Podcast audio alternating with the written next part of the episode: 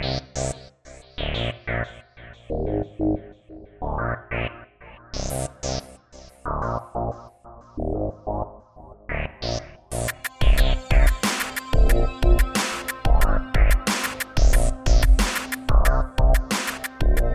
Redeemer. Welcome to this week's episode of Fighting Words. Donovan here. This week I am joined by Mariah Barrett, not Mariah. Moriah. Yeah, Moriah. Mo with an O. Mo Moriah. What's the story with that name? Um, well, my parents they they chose a lot of biblical names for their children. So, um, I think it's like the mountain or the city at the base of the mountain when Abraham and Isaac go to, you know, sacrifice Isaac on the mountain. Murder Mountain. Yeah. Wow. yeah, that's like a foreboding. Yeah. People confuse your name all the time. Like, I get a lot of Maria. Um, no one really catches the O. Everyone misspells it and uses. I get a lot of like Mariah Carey, the singer, or um, that's just lazy. or that song. Oh, you know they call the wind Mariah. They call the wind more. That's a song. I don't know yeah, I get a lot of. It's a lot of uh. Oh, you hear that? Listen to this. folks. Oh, you know how the headphones on. Oh, what? See, that's why I have these on. If I put my phone here, there's Oh, is there some feedback? There's like a little. Yeah. Okay. Interesting. Yes. Sorry. Oh, the song. Yeah, I think it's a really old song because it's only like old folks that comment with that. The wind Mariah. Yeah. So I, I've never listened to it. I've I've just not I just not cared, I guess. Well, I was named after a '70s singer um, named Donovan. Mm-hmm. Do you know him? You heard of him? No. My dad was a, a hippie, a Mexican hippie. Who knew? oh, there you go. And so he liked that guy and named me Donovan. The other option was because the other thing he's into is kind of Aztec culture. You know, being from Mexico, he wanted to name me Huitzilopochtli. How how would that even be spelled? Is that a W? Um, think it's. Did that start with I a think, no, W? it's, it's an H, silent H in Spanish. H U I. We. Huitzilopochtli. okay. Yeah, a lot of those Aztec Aztec names are really. They do a lot of like the uh, the TL. Mm-hmm. Um, Quetzalcoatl, like another one. It's a weird name. So Dang. thankfully, they didn't go with that. yeah. Donovan is is good enough. So, um, excuse me. Well, Moriah is also in Lord of the Rings, of course, without the H. Moria, right? Isn't Oh, it is they- Moria, Mount Moria. Yeah. yeah, yeah, yeah. yeah. And I don't, yeah, no H, but yeah, similar. Well, I think it's kind of like supposed to be pronounced like Jeremiah or Hezekiah, kind of ma- masculine actually, like Moriah, Mm, you know? Yeah. So I don't think it's actually a female name or a feminine name. If, Yeah. if we're going off of the Bible. well, in today's culture, you know, it doesn't matter. Yeah. That's what we're here to talk about Yeah. anyway. Well, one last note before we transition transition Oh, to the topic at hand. um, you're gonna have a baby. Mm-hmm. Yeah, six weeks to go. yep. Yes, Six weeks. We don't know what your first baby. You're married to Keegan. So for those that don't know Mariah, they are members in our Cedar Rapids campus. Mm-hmm. Keegan and Mariah Barrett, and uh, about to have your first baby. Yes. Did you say you don't know what you're having? We don't know. We know it's a baby. Yeah. So it'll be a surprise. Yeah.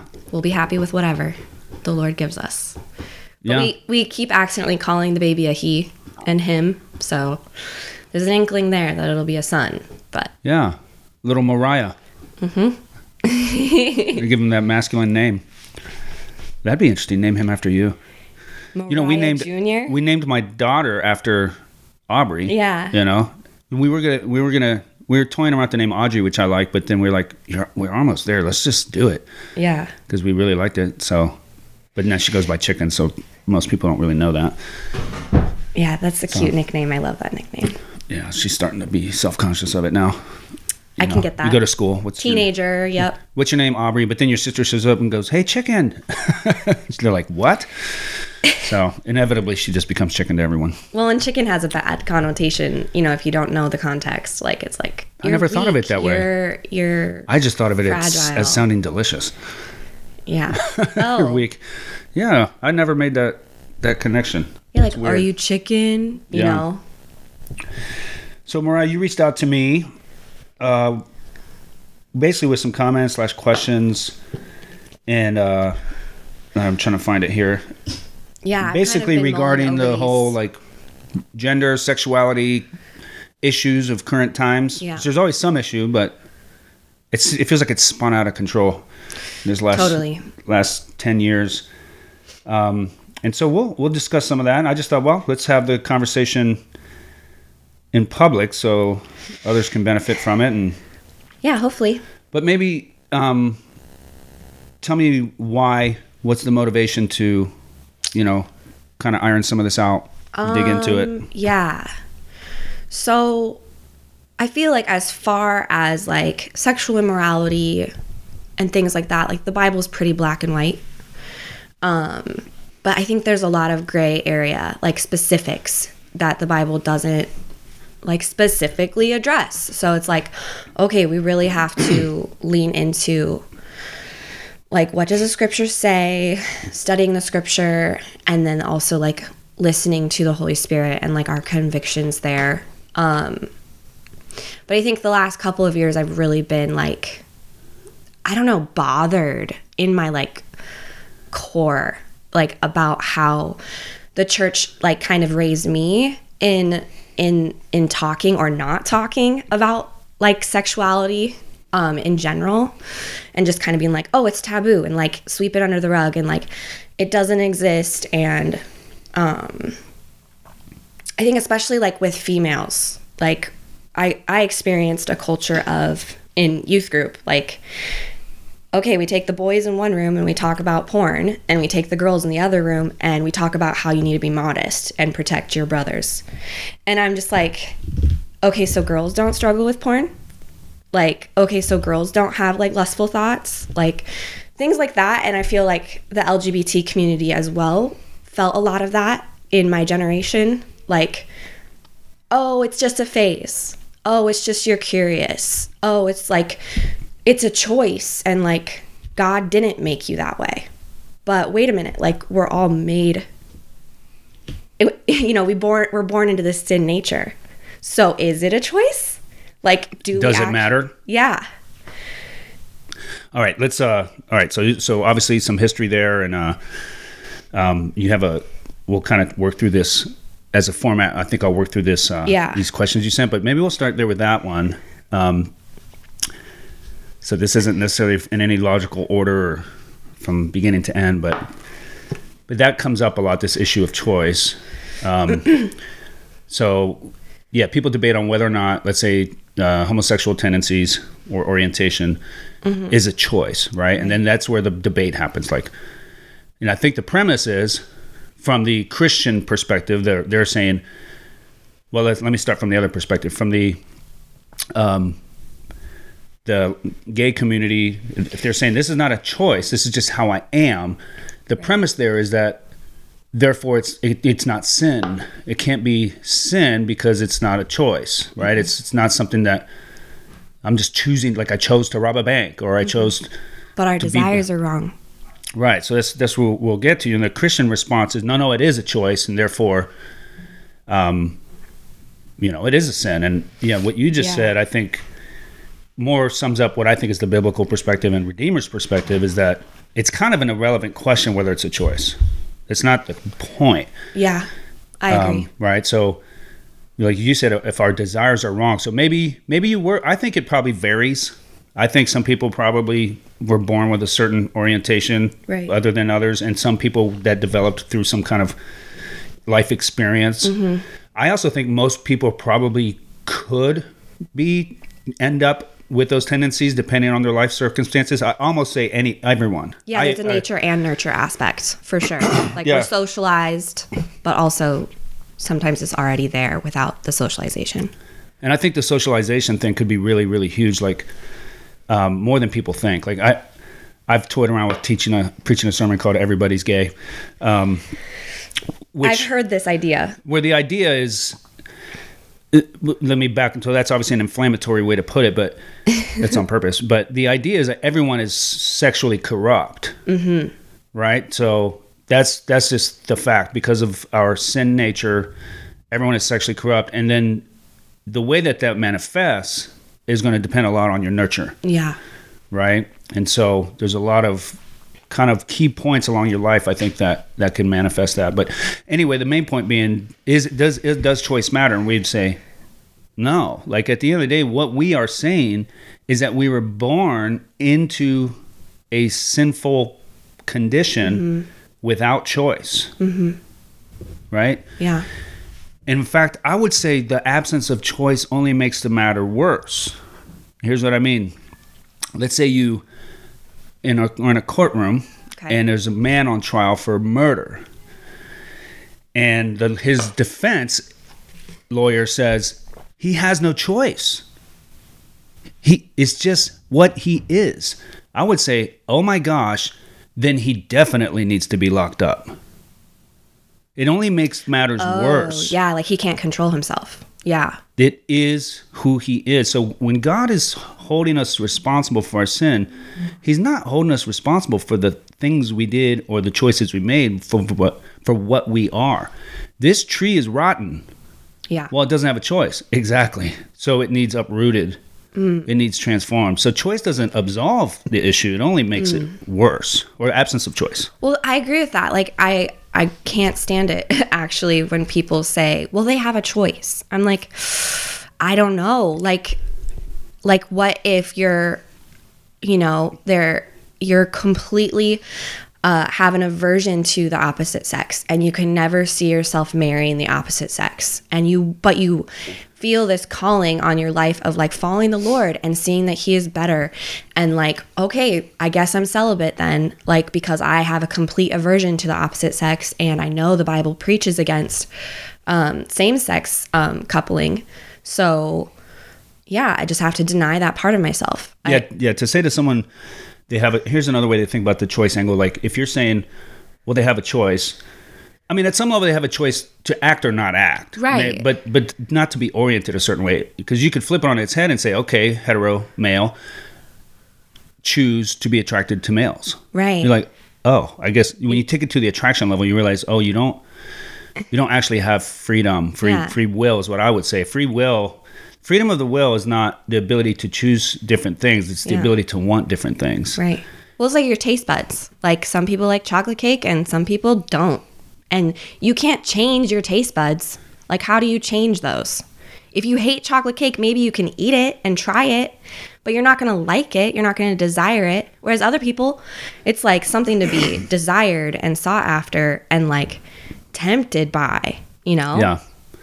And, and I think this really is important to draw out compassion because, so again, everyone is um, sexually uh, corrupt, right? So Yeah. let's take me. I'm a heterosexual married man. Well, there's still temptation to lust and all that. Like, so I have to decide that that's going to be something I'm going to resist and fight against my whole life. Okay, so there's an analogy there. Like, and someone who has homosexual tendencies, if they're deciding to follow Jesus, we're going to make the same decision. And I know people that have made that decision. Yeah. But I think it's a harder path because at least I get to have a wife. Yeah. You know, it's like, well, at least I have my wife and I can have that. You know, not that that's all she is is a sexual outlet, but she's a friend, a partner, a mm-hmm. you know, sexual partner, all these things. I get to have that, and I just have to resist these other things that might manifest if I'm not careful. Mm-hmm. But they have, if they're going to follow Jesus in this, they have to lay that whole thing down, right? Or just, well, I'm going to get married, and now you're married in a situation where you don't have sexual attraction. Like, you just have to understand the the enormity of that challenge and be compassionate about that Yeah. that's a huge a huge sacrifice Well, that's why a lot of people just give up and succumb to it. And then we have people on one side of the aisle that are like, uh, n- not really condemning or addressing any sexual sin that happens in the church at all. Like, okay, people can cohabit and um, marry the same sex, and that's totally, you know, fine. Uh, as a Christian, you can you can do that. And I'm just like, whoa, wait a minute like what is sex created for what is marriage created for like you're missing the point you know um yeah let me can i i want to hit up uh, and you actually did bring up a couple other issues as you were ranting about your childhood um yeah so uh, do only boys struggle with porn? Right. So right, split the group, split the group up. Boys want to talk about porn. Girls want to talk about modesty. So I'd like to hit up both of those issues. Why do you think that that was kind of the default position?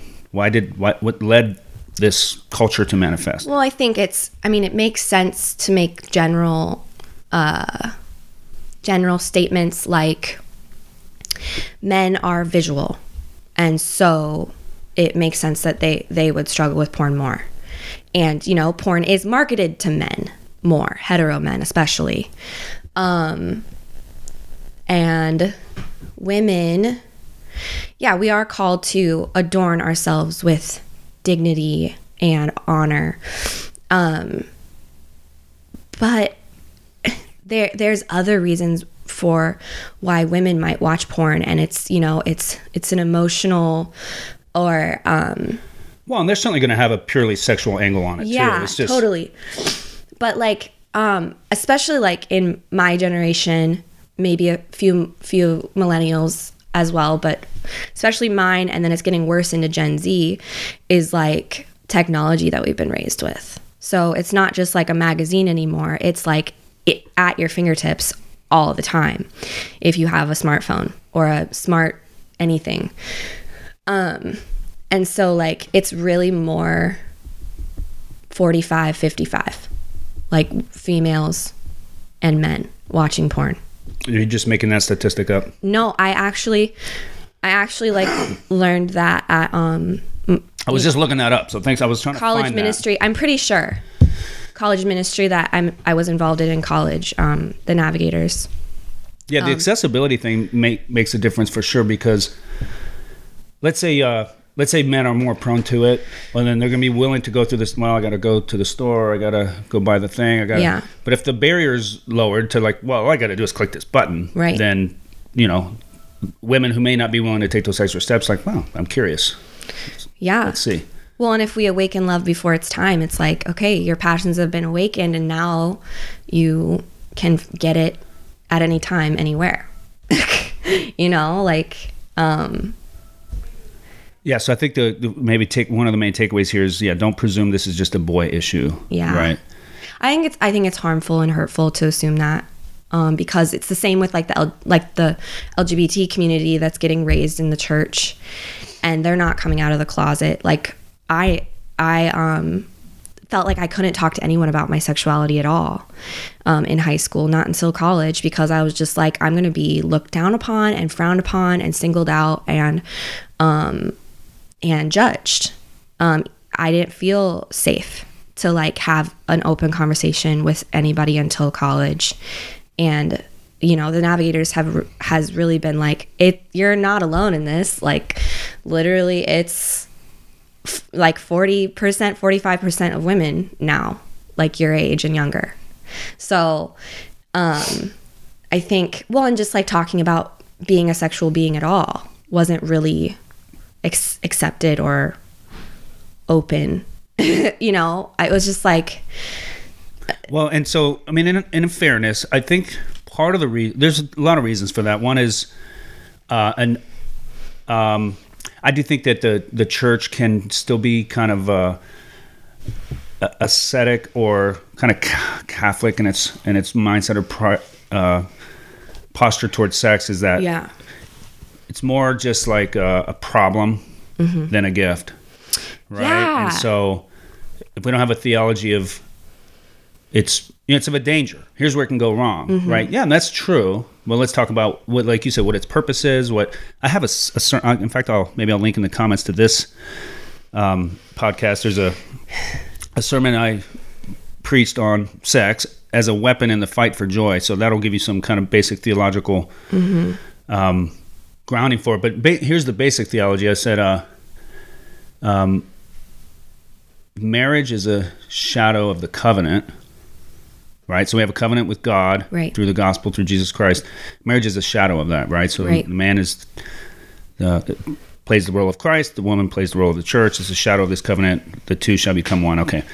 Well, sex is the shadow of the intimacy. Right. So it's not just that we're covenanted. Well, for what? Right. And so that's that's what we're looking forward to. Not sex with God, but full intimate union with Yeah. Him. sex is a picture of that. It's a beautiful thing. So it was just an example of like teaching on that. Um, so that's one of the issues I think is that you know it has been more just viewed as a danger. Um, And I, get that. Like, be very cautious talking about these things with our youth because, again, we don't want to awaken their passions before their time. But at the same time, like, the world is doing that by the time they're 11 on average. So, what are we doing as the church? Um, and I think I'm feeling like this is really hitting home now because I'm entering motherhood and being a parent. And like, I'm like, how am I to combat the discipleship of the world? You know? Yeah. So as a parent, so here, so as a parent, I have kids. My oldest is 15. We've taken what I would say probably a more open than average, at least in our community, approach to uh, how we talk to them about this stuff. Yeah. But we are trying to balance things. We're trying to balance um, a lot of things. Um, one, educating them, discipling them. Uh, two, wanting them to just have a real normal kind of approach to how this this isn't the weird thing.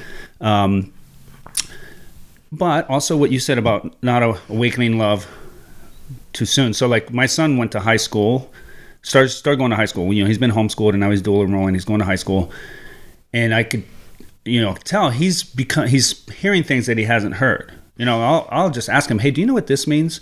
You know, some sexual term or something. He's like, no, and I know when I was twelve, I knew that, and I know, and I'm like, okay. So then I was debating like, okay, like he's gonna hear this stuff. Should he hear it from me?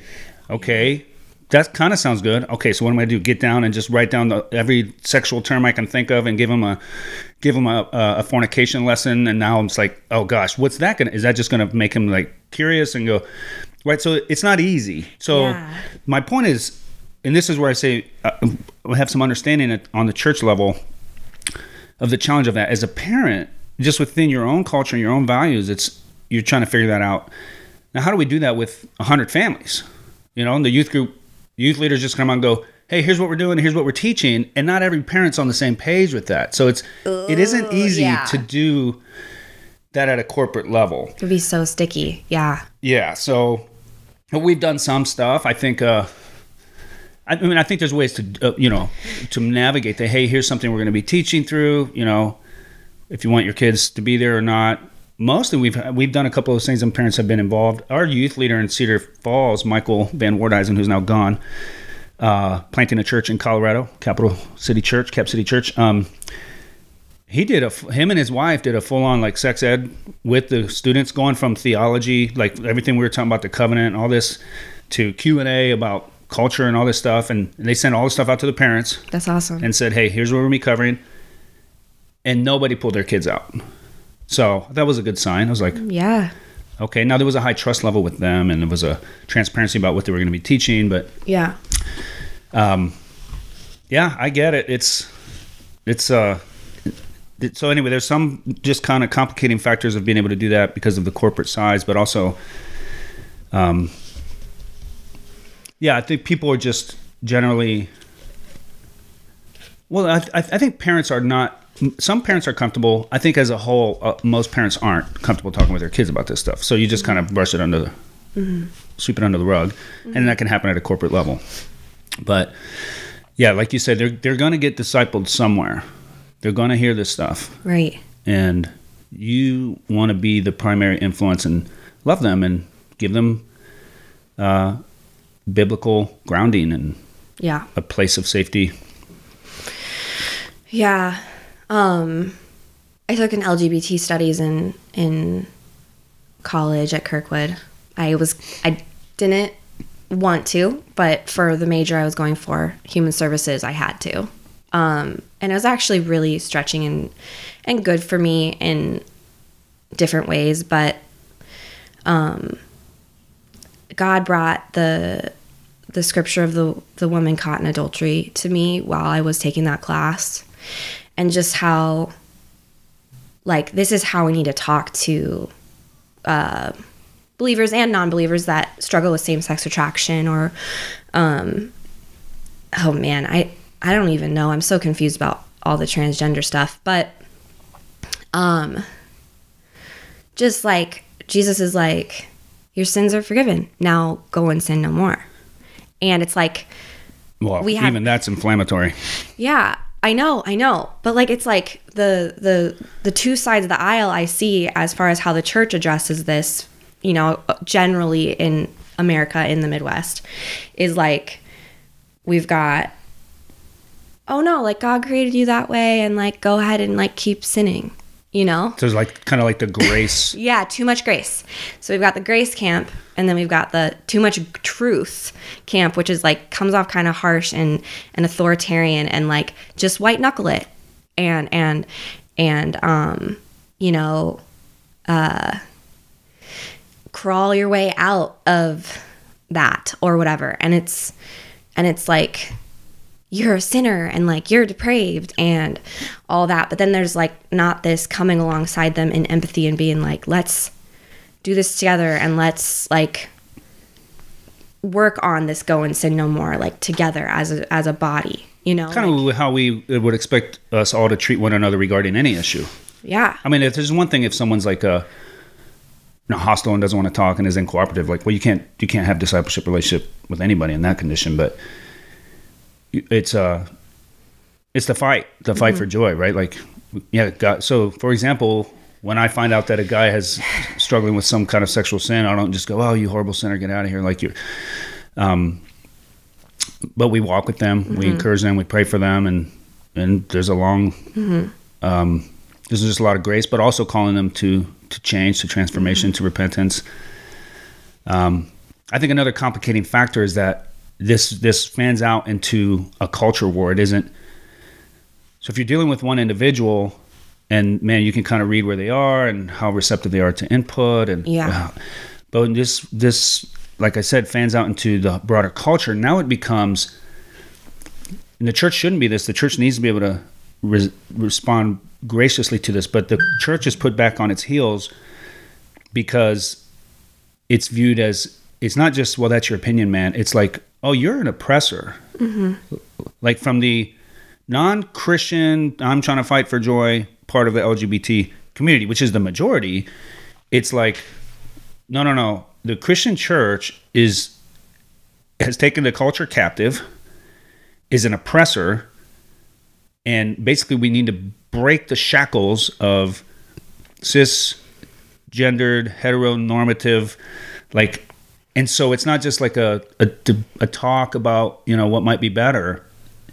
They're the enemy. Mm-hmm. And now the church is like oh you also we're the enemy now? Well you're the mm-hmm. enemy. And it's like okay that's really difficult to that, that can cloud the whole thing you mm-hmm. know? Where on the ground i think you probably have i know plenty of people at redeemer that feel like you feel right? They're like they're having those conversations and they're engaging with people that way and they're not you know standing on the corner with you know god hates homo signs and like but that be that clouds everything so now mm-hmm. that may be the presumption someone has when they're in the lgbt mm-hmm. community they go oh that's who you are you know mm-hmm. you're that person and you you don't identify with that posture Yeah. so it's it's there's just a lot of chaos Yeah.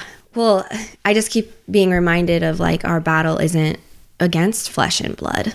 Like the enemy knows what he's doing with this culture war. And he's like, I want to create chaos and discord. That's his whole thing. And and tear the church down and tear the institution of the family down, especially the family. I think um, you know, there's so many ways that the enemy has attacked the family with divorce and with sexual immorality and with um, abortion, you know, things like that, where it's just like, man, this is we're getting so lost in the weeds and like the the splinter talk, as you call it, you know, it's not. Yeah, it's. I think it, it's it's for me. I I've had quite a few like LGBT people in my life uh, as a believer, and like I see their humanity, and when I see their humanity, I'm able to have compassion on them. You know, like Christ did when he saw the crowds that were harassed and helpless. Like with they don't have a shepherd, they are lost, you know, and we do. And so it's like they don't they don't know what to put their identity in. They put it in their sexuality or or their whatever. I mean, it's not just sexuality. Like people put their identity in their career or their kids or whatever. And like uh yeah, you're not just a walking sexual like an ideology being. or something like yeah so yeah i think you make an important point which is you this can become abstract oh we're having these discussions in the abstract or keyboard warrior style or something but it's like well okay like you said when you actually know people Yeah. it's like oh this your niece or nephew or your cousin or your brother or, or you or your mom like Yeah. suddenly something is revealed you're like or you know them it's like oh this is personalized right? And that i've seen that happen. Someone's son comes out gay someone's niece transitions and it's like oh and you love them. Yeah. and it's like okay like this yeah humanizing the humanizing aspect is really important and it, i think it's difficult if people don't don't have that connection. Um, so they should probably go to the gay club and make some friends maybe i've known people who felt like that was their mission and have entered those spaces and Yeah. god's done stuff um, man, you have a couple questions here uh, is conversion therapy a good idea does it work well, I mean, there's studies about out there, and you know, many examples of it failing. And um, so, just define conversion therapy as someone who's desiring to follow Jesus. They have uh, homosexual orientation. They don't want it, and so they enter some sort of basically therapy counseling to to change that. um, I mean, I have thoughts. I'm sure you do. What are your thoughts? Uh, I don't think it should ever be recommended. Just because I I'm I'm pretty set in the camp of like we're born in a sin nature. And so um, you can't really choose what desires and lusts you have. Uh, obviously you can fight them with the strength of the Holy Spirit, but as far as like can you be completely transformed without Christ? Like I don't know if Well, hold on. What do you mean without Christ? like So Like, I'm not. I- I, am not presuming that I a think with. the conversion therapy is like I don't know how involved like you know the Bible is in it, but um I just Well, it's heard probably some vary. really sick and twisted like things. Let me ask you this. Let me change. Let me frame it this way. Do you have a friend who's, you know, a Christian and has homosexual orientation Yeah. and says to you, "I don't want that." Will you pray with me for God to change that? Would you say no? No, I mean I, I would I would pray with them, yeah. So is that conversion therapy? Hmm. I don't know. I don't know. So it depends on what you mean by that, right? Is it a brand of a thing? Like, what do we mean? We mean, oh, this specific thing, these specific programs, their history, their things that they've done. Okay, that's really hard to navigate. But if we're if the basic question is, um, yes, we're born with desires. Does God change them? Am I, you know, He can, um, yeah. yeah, yeah. And is this something that's outside of that category? Well, yeah, he can take away your bitterness and he can take away your, you know, your desire for porn. Yeah. I've seen that happen. He, you know, I've seen people who are have adulterous just inclinations just like go through that and Yeah. repent and it's like not who they are like is this one the exception well not this one you know we can't I I think just the conversion therapy the way that I've read about it and like heard about it is just been it's it's I feel like it's done more harm than good. And it's made the individual focus on their sin and the wrong thing and how to like um Keegan and I were talking about this last night like any sin or or suffering or trial in your life like if you're focusing on that it's taking your focus off of God. And, and instead of being like look to God and how he's better and bigger and um stronger and things like that like instead we're we're distracted by how we can't get rid of this thing it's like Keegan last night was like it's like it's like thinking about elephants all the time and then trying your hardest to not think about elephants by reminding yourself not to think about elephants. Yeah, I, I get that. I think it's uh so this is where balance and wisdom comes in. I, I hear what you're saying. Um so the way forward, you know, our theology says that the way forward, the real transformation is is beholding Christ in His glory and His beauty, and that changes the heart. Yeah. Yes. So hold that. I don't think that means we can't take particular things before God and say, God, here's the thing. Mm-hmm. Like, and if that means, well, that's all you're thinking about now, it's like, well, maybe, and maybe that's what they're doing. Maybe people you've read about, that's what they're doing. But I would be careful, you know, like, yeah, that we can't to say, you know, gotta have a bit a root of bitterness against my cousin because she sinned against me. It's like, well, no, no, don't talk about that. Just look at me. Mm-hmm. It's like, but I think you look at him in light of that, Right. It's right? It's both. it's his. What you want is he's the opposite of the root of bitterness. He's the root of David, right? That has that has grace upon grace. You go like, God, I want that. Transform my bitterness to that, and let me. Be, and then you major on that. Be, I want to behold your grace. I believe that's the power. But so again, these it comes down to like balance and wisdom. Like, yes, you Yeah. don't want to just sit and dwell on your sin and self pity, and it's like that's just denying the gospel and denying the power of God and Mm-hmm. and beholding the wrong thing. Absolutely, yeah. I think that. So is that what is that? If that's what you mean by conversion therapy, like yeah, I guess that wouldn't be good. or therapy in general. Yeah, sometimes it can. I do think that uh, one of the challenges to therapy or counseling is that it can weigh it, it, it can become way too internal focus. Mm-hmm. And you know like oh let's just look at ourselves and now so that, that's where you get into there's different types of counseling and biblical mm-hmm. counseling at its best i think is going to draw you to christ. Yeah, I think you to- pointless without Christ at the center of it. Like, because the postmodern, like, oh, just like love yourself and and make time for yourself and I cringe at the phrase self-care. I'm like, okay, but what do you mean by that? You know, and uh yeah, if Christ isn't isn't the the goal or the the center, the focus, it's like what what are we hoping in then? There is no hope for getting better or getting fixed. Right.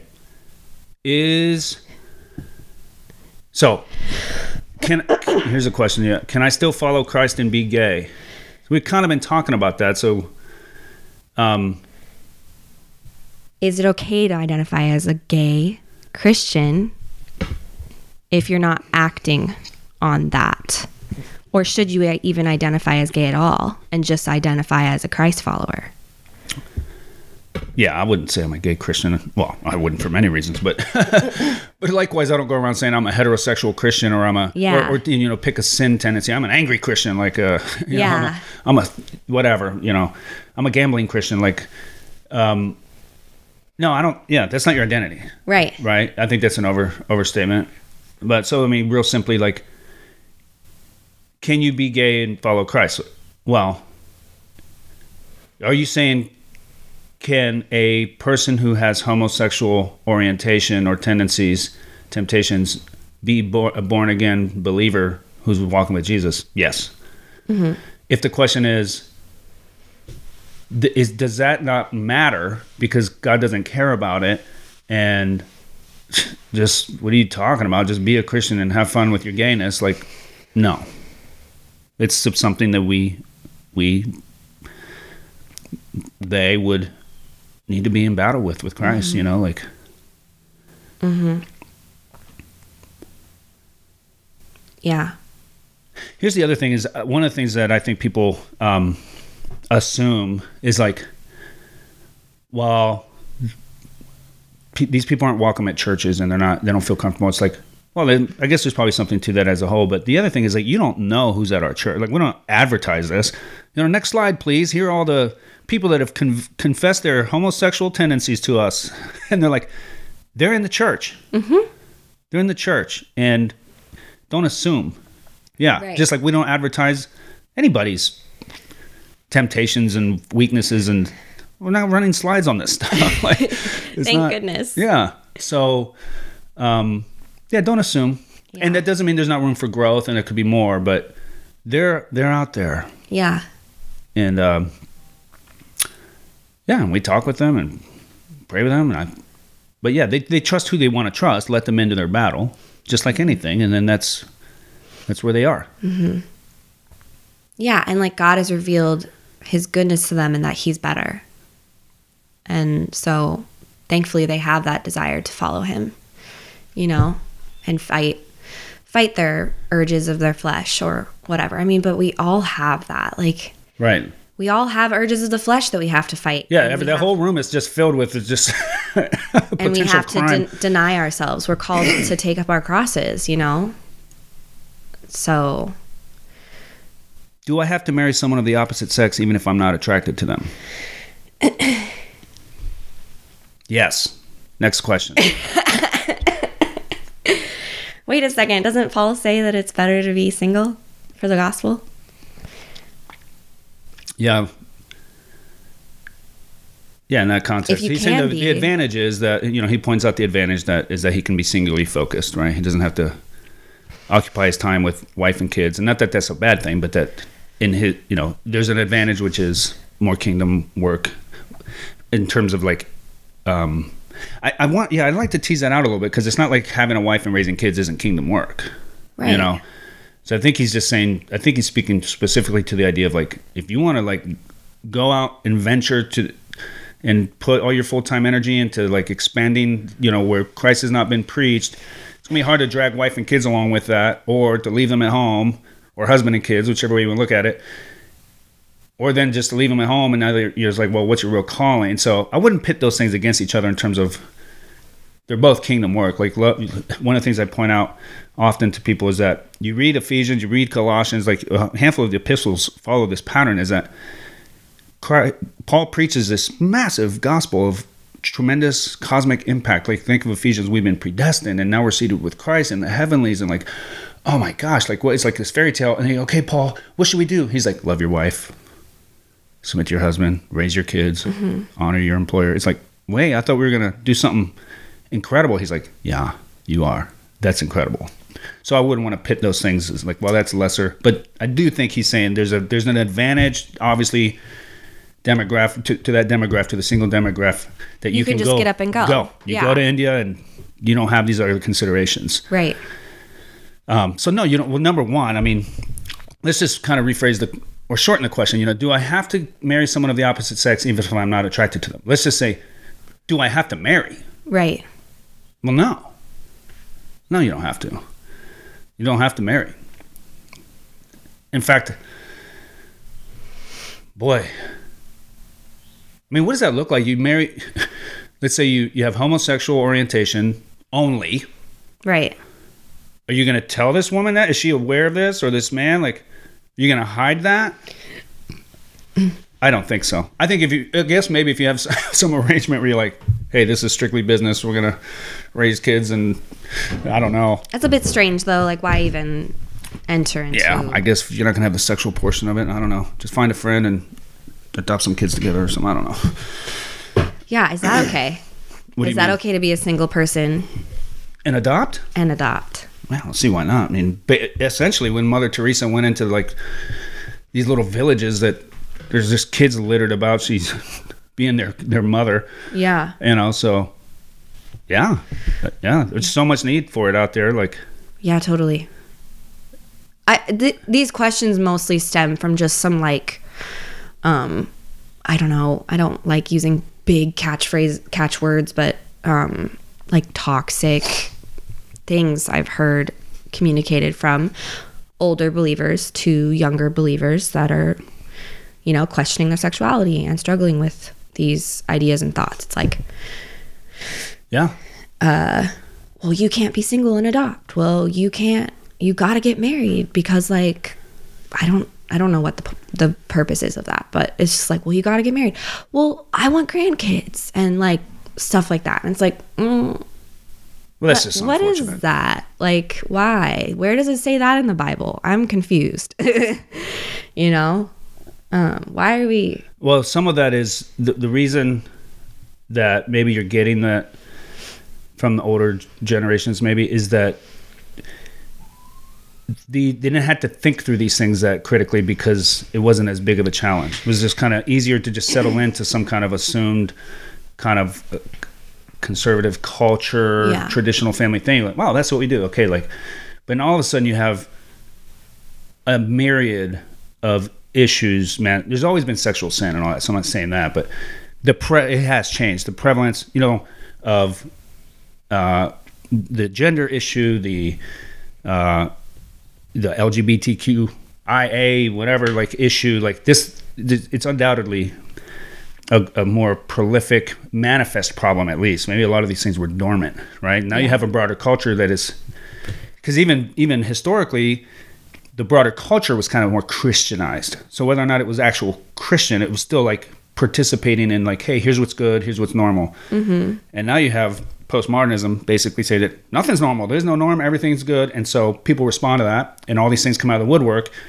and this guy who's 65 70 years old never had to deal with that and he hasn't had the, the need to think critically biblically about it. Mm-hmm. you know? But we have to. Yeah. Yeah. This whole like well that's your truth and my truth and things like that. And i'm like yeah i get it but also um my phone's buzzing. Thought i turned it off. Um Sorry. It's all right. Where is it? Oh, it's over here. Go away. Oh, love you. Okay. Um. So, what was I? What was I saying? Um. Oh, postmodernism, the your truth, my truth. Yeah, thing. and just how it's like, but what if your truth clashes with my truth? What if they're completely opposite then? It's like whose truth is the truth then? Well, a true postmodernist a, an actual postmodernist, which is kind of how I used to think before I was a Christian, and this is where Nietzsche ended up. Yeah. Is that the word truth doesn't actually mean anything. So stop pretending. It's actually just power. All truth claims are just power plays. So let's be honest. So a true postmodernist will see all through all that and say, you know what? There is no truth because we can't know it. That's what postmodernism is basically at its root saying. We can't really know truth. So let's stop playing around with that. Yeah, it's not my truth. It's what I want. And you're in my way. And you want what you want. But most people don't think it through that fully or are that honest about it. But if you're going to be a true postmodernist, the word truth loses meaning. Yeah. And this is all just power. The word justice loses. There's no, how can you have truth, justice without truth? There's no justice. Mm-hmm. It's just what I want. You know, mm-hmm. like, well, we shouldn't we shouldn't have slaves. Why not? I want them. Who are you to, you know, that's, yeah. But I think what happens is the human heart comes, kind of gets close to like the implications of that and, and falls short and backs up and goes, oh, we still want justice. Well, I thought you're saying there's no truth. And then you've got this incoherent worldview. But I view that as a mercy of God. Yeah. You know, he's like, even people who deny the presence of God and the absoluteness of truth will say we shouldn't kidnap kids, rape girls, enslave people. It's like it doesn't make sense within their worldview. Yeah. We're getting off topic because I could I could talk about this stuff, you know, for a whole episode too. Well, I think as far as like the truth that I think that I could maybe bring it back to is the church has uh you know, our truth is in scripture and in God and who he says he is and who he says we are. But then there's the LGBT community that is threatened by that. And then we're likewise threatened by them because they want they want their freedom of speech and I would even call it a religion. Um, to an extent some of those individuals do do worship their identity and worship their community. And then um, we're threatened by that because it's like but we want our freedom of speech and our freedom of religion. And and it's kind of yeah there's just been a lot of clashing there. And and probably a lot of fear of like i'm not going to get my freedom of speech and my freedom of religion if if that other side wins. Right. Well the, the good news is that the gospel has mostly historically spread in contexts where there wasn't freedom of speech and freedom of religion. You know, like mm-hmm. I guess that's kind of nice if we have it. Mm-hmm. But when you read about India and you read about Iran and you read about China, like it's against the law to proclaim the gospel. Yeah. Right? So I guess it's a perk. We'll take it if we can, but it's not a prerequisite of the kingdom. In fact, for what we see, it might be more powerful. There's something to when the when the church becomes the dominant power, it loses its prophetic edge, right? And and the temptation, and I think what happens is that it gets diluted, right? It's just a culture instead of a um, instead of an actual relationship with Christ. Um, there's and this is what happened with- with Israel. Um, there's a you can buddy up to power, right? And now you have a merging of the church and the oligarchy, for goodness sake, and that's what we've lived under. And I think God has been here and been present and doing things, but uh, historically, the church stands in opposition to world power, not. Um, it isn't the world power, right? And when that happens, there's something fundamentally askew that goes wrong, and it it kind of contains the seeds of its own destruction. And I think that's what we're seeing. And Christians here who have historically held the dominant narrative, which we Yeah. have, are seeing that slip away, and they need to trust in God, Yeah. right? And get to real kingdom work. Well, it makes me excited because I, Well, I see- Unless it goes really bad. well, here's what I can see God doing in it and Him being glorified in it is like, yeah, bring the persecution, bring the the spiritual warfare, and and um, and let's see, like, I don't know, let's just like see who who the real kingdom workers are and like who who's on you know ready to you know put their money where their mouth is i guess as far as being in the church. And um we're so asleep in america. We're so asleep like the the church is just a, about being on mission and and and and the urgency there's well, no because if it feels like home, yeah you know, it's like, oh wait, wait. So we do, we can have our freedoms, we can have jobs. We're this almost feels like heaven. yeah we're so Where's the- comfortable Where's the, urgency? Now I hear you and I agree with that, and I'm also afraid because it's one thing to say, man, it's going to be wild and like the Yeah. gospel's really going to move. It's like, okay, they're going to rape your wife in front of you unless you denounce Christ. Ugh. Oh my gosh, that happens, yeah and then we're going to behead your kids in front of you. You're going to watch them all like. Okay, let's be careful what we ask for. Yeah. So I agree, and I'm afraid yeah and uh and i'm trusting the lord to take care of us as whatever whatever happens mm-hmm. is it sinful to have chill oh wait wait wait a minute is it sinful to remain single if i struggle with lust okay because i'm guessing that's because paul says if you like he basically seems to have like god's taken that from him he had a uh, uh conversion therapy apparently where his lustful it wasn't you know, I'm sure he found women pretty or whatever, but that just wasn't. He wasn't at home like, oh gosh, I've got to have sex. I've got to have, have sex. And so he says, you know, I'm I'm free, remain single, and go do my job. But he goes, if man, if this is a battle for you, you better go get married, better right? to be Like- married than to burn with passion yeah Right. So does that mean that if you don't do that, that you're in sin because you're disobeying? You know, I don't know. I think he mean. I think he just means like, are you gonna? Well, is it better to marry than to burn with passion? But but you can burn with passion for others in your marriage. You can still struggle with lust in your marriage. Right. There's still sexual sin, believe it or not, in marriage. Yeah. Marriage doesn't fix that. Right. So Yeah, but I think it's the it's the I think the challenge is that is the, almost like it seems like a pretty clear command from him, like, and uh I don't know. I think we could say it's he's saying, hey, that's that's a strong option for you, mm-hmm. and uh yeah, if, if thi- I think maybe you could put it like. Not like do you have do you have lust like yeah but like if this is going to be something that you is a dominant part of your desires and what you want to be part of your life, then marriage is the way that that's going to happen. yeah. Yeah. It, it does really help It does really help. for sure. yeah. But yeah, you're you're absolutely right. It doesn't solve the problem. Number one, people, you know, lust after others generally. Also, what can happen a lot of times. and I've seen this happen is people get married and their sexual relationship dies. Yeah. Two years, five years, ten years, at some point, and now what? You know, like Yeah, if your hope was in that and kind of the biggest reason why you're getting married. Okay, now your hope isn't in that anymore. Who's it in? What's it in? I know a guy that watched porn on his wedding night after he and his wife consummated. Oh my gosh. Wow. so that's just showing how it wasn't. It didn't even take like a year, six weeks. You know, it's kind of like oh, he struggled with porn. Well, I always say struggle. With, well, maybe he struggled. Let's fair. Let's put it that way. He struggled with porn.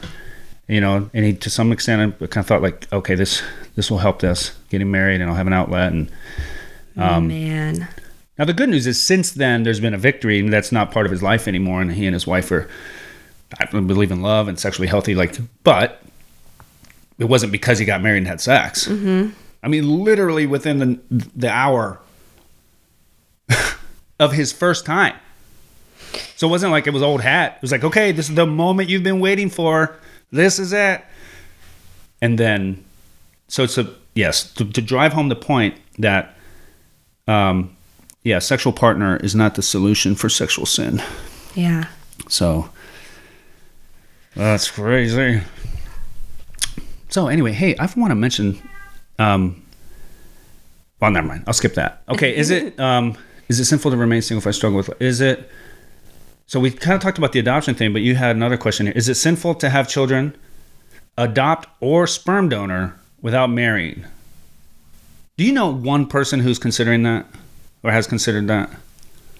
I mean, uh, not that it's not worth discussing, but I always just wonder, like, all right, let's deal with reality here. Do you know a single person who's like a Christian who's like, I want to have a baby, and so I'm going to get a sperm donor? It's but definitely been an idea that's like been thrown at the wall. Yeah. I don't know how, How heavily serious? considered it is, but it's kind of like if I like, you know, just being brokenhearted over I am not attracted to the opposite sex at all. Complete like vomit in my mouth, you know. and and but I but I do want to have kids, you know, like I want to have a family and you know, adoption is one route.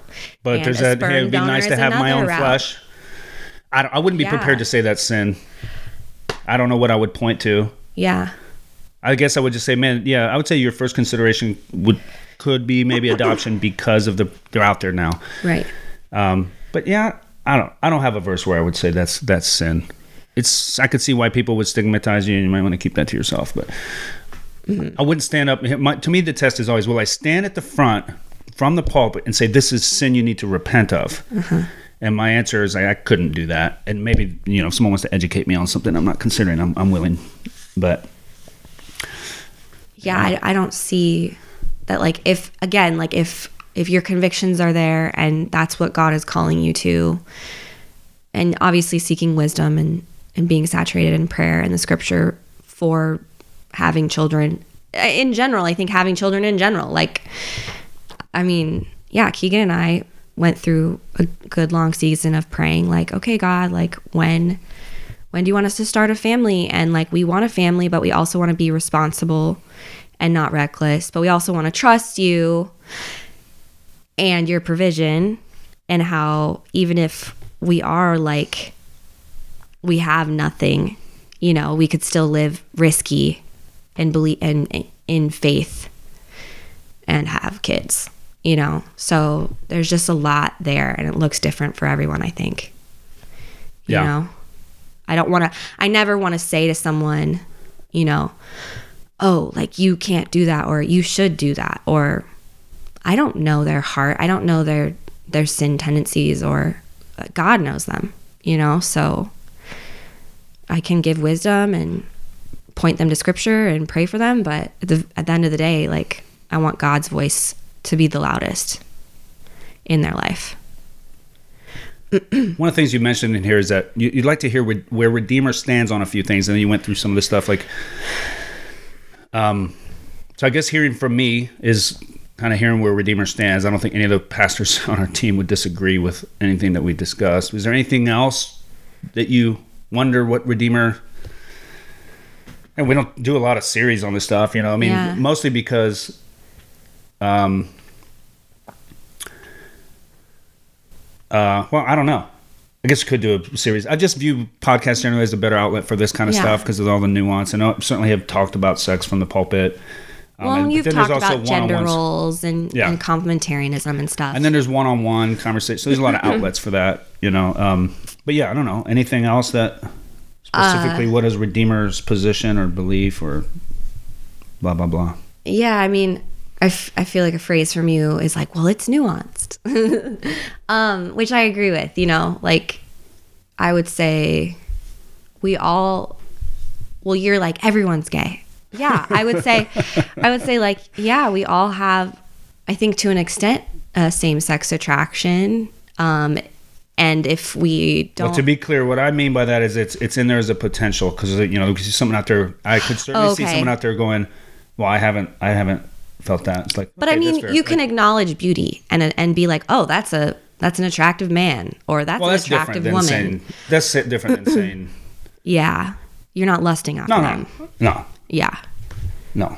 Um, well, but I would say that we all are fluid to an extent that like we all have feminine traits and masculine traits um, in our personalities. Okay, so now we get into the gender thing, um, which earlier in the conversation you said, uh, I I don't remember how you put it, something to the extent of like, I'm kind of confused about the whole gender thing. The okay, the transgender thing because it's completely different um, from same-sex attraction. So there's sexuality um, that the LGBT studies wants to teach it this way. There's there's your biological sex, which is what you're born with an- anatomically on your body, and your DNA. Um, that's biological. Then there's your sexua- sexuality, which is who you're attracted to and who you're not attracted to, and who you know who you want to sleep with. And then there's your gender, which is how you present yourself. So, presenting yourself as masculine, as feminine, as a little bit of both. So, there's there's non-binary folks that you could maybe lump into the transgender camp, but they mostly are like I don't want to be a label. I want to be just me and whatever I feel like on on a day-to-day basis. Yep. So here's here's what I would you. I think this is worth a whole nother podcast. Okay. Would you be down? Yeah. Because yeah, I mean I could speak to that a little bit, but yeah, I think we need a, a full hour on this. And yeah, I like the way you frame that. You have a good grasp on kind of the basic kind of prep, uh, definitions and categories. Um, so yeah, I have a lot to share on that and a lot of critique of that, but also a critique of um, traditional culture in the church. Like, let me give one example. Like, part of the confusion is that we are putting improper expectations on on men and women, even in the church, mm-hmm. right? So, what what do we mean when we define gender roles? And and so, I I don't talk about it necessarily the way a lot of churches do. So, for example, I've listened to a pastor. I won't name names, but world famous pastor. He says, "You know what it means to be a man? You work hard all day and you go to bed tired." And I'm just like, so women aren't to do that? Come on, man. So we have not helped in that, and I think it's really, really nuanced and complicated. So yeah, I think we, we could spend some some time on that for sure. So And pronouns. How do we re- wrestle with those as believers? You know, do we lie to people and call them what they want us to call them? yes, Or do we call them what they're we just lie to people to call them? generally. Or do we just use their names? That's an easy cop out. Just use their name. Never never say they them, she her, he him. Just say Stacy. you know, cuz people have nicknames, so I feel like that's a good way to get around it. Well, one of the questions I have, and again, this is why we need a whole hour, is okay. I was talking with my staff about this the other day. So, okay, if if I know what female means, and I know what woman means, because in my worldview, there a woman is a female, right? But if I if I grant you that you've dis you've disassociated these things, and you've said, um, okay, I'm a female genetically, but I'm a man in my gender. My question is, what do you, what is a man? What do you mean? I know what I mean. I mean someone with these particular chromosomes. But what do you mean? Mm-hmm. Is there an actually defined list somewhere? Mm-hmm. And if someone doesn't agree with that 100%, are they not a man anymore? Are they? So what, what what will end up is that this thing has just been untethered from any reality and it's just become chaos. Like, and then if you go to the fluid thing of like, well, there's actually a hundred pronouns, but what does each of those mean? When you say you're a Zer, like, what's associated with that? How did you know?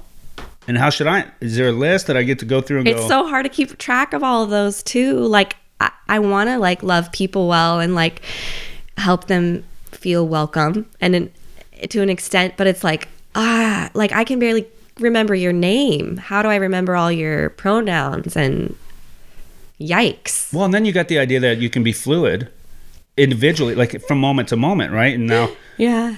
you know, you could just, you know, I would, yeah. And you don't want to misgender someone, they get offended or well some there's some really cool people out there that don't get offended. Or you don't want to um uh, yeah, you don't want to accidentally offend someone. So it's like you don't want to mis I don't or unnecessarily. know. All right, so Yeah. again, we we've gone about an hour here, which is usually what I shoot for. so let's revisit this. We'll brainstorm some kind of Okay. questions and topics, and then uh, we'll come back because I think this is this is obviously really important too. And uh, yeah, these I know someone in my family who is who has transitioned, and um, A lot of us I think are there. We know probably one person. so that's the reality. Is like okay, they're in the room. Yeah. what are you going to do? How are you going to behave? What do you like? This isn't just theory. Right. Um, so there is theory that we need to think through and talk through and get our theology right. And then there's the reality on the ground of being Christ-like, loving people, and wrestling through all these things. So Yeah, yeah. we'll revisit it. Um, Moriah, Moriah, thank you. It's been you. good. Appreciate it. And um, thanks to all of you for tuning in. And we'll see you soon.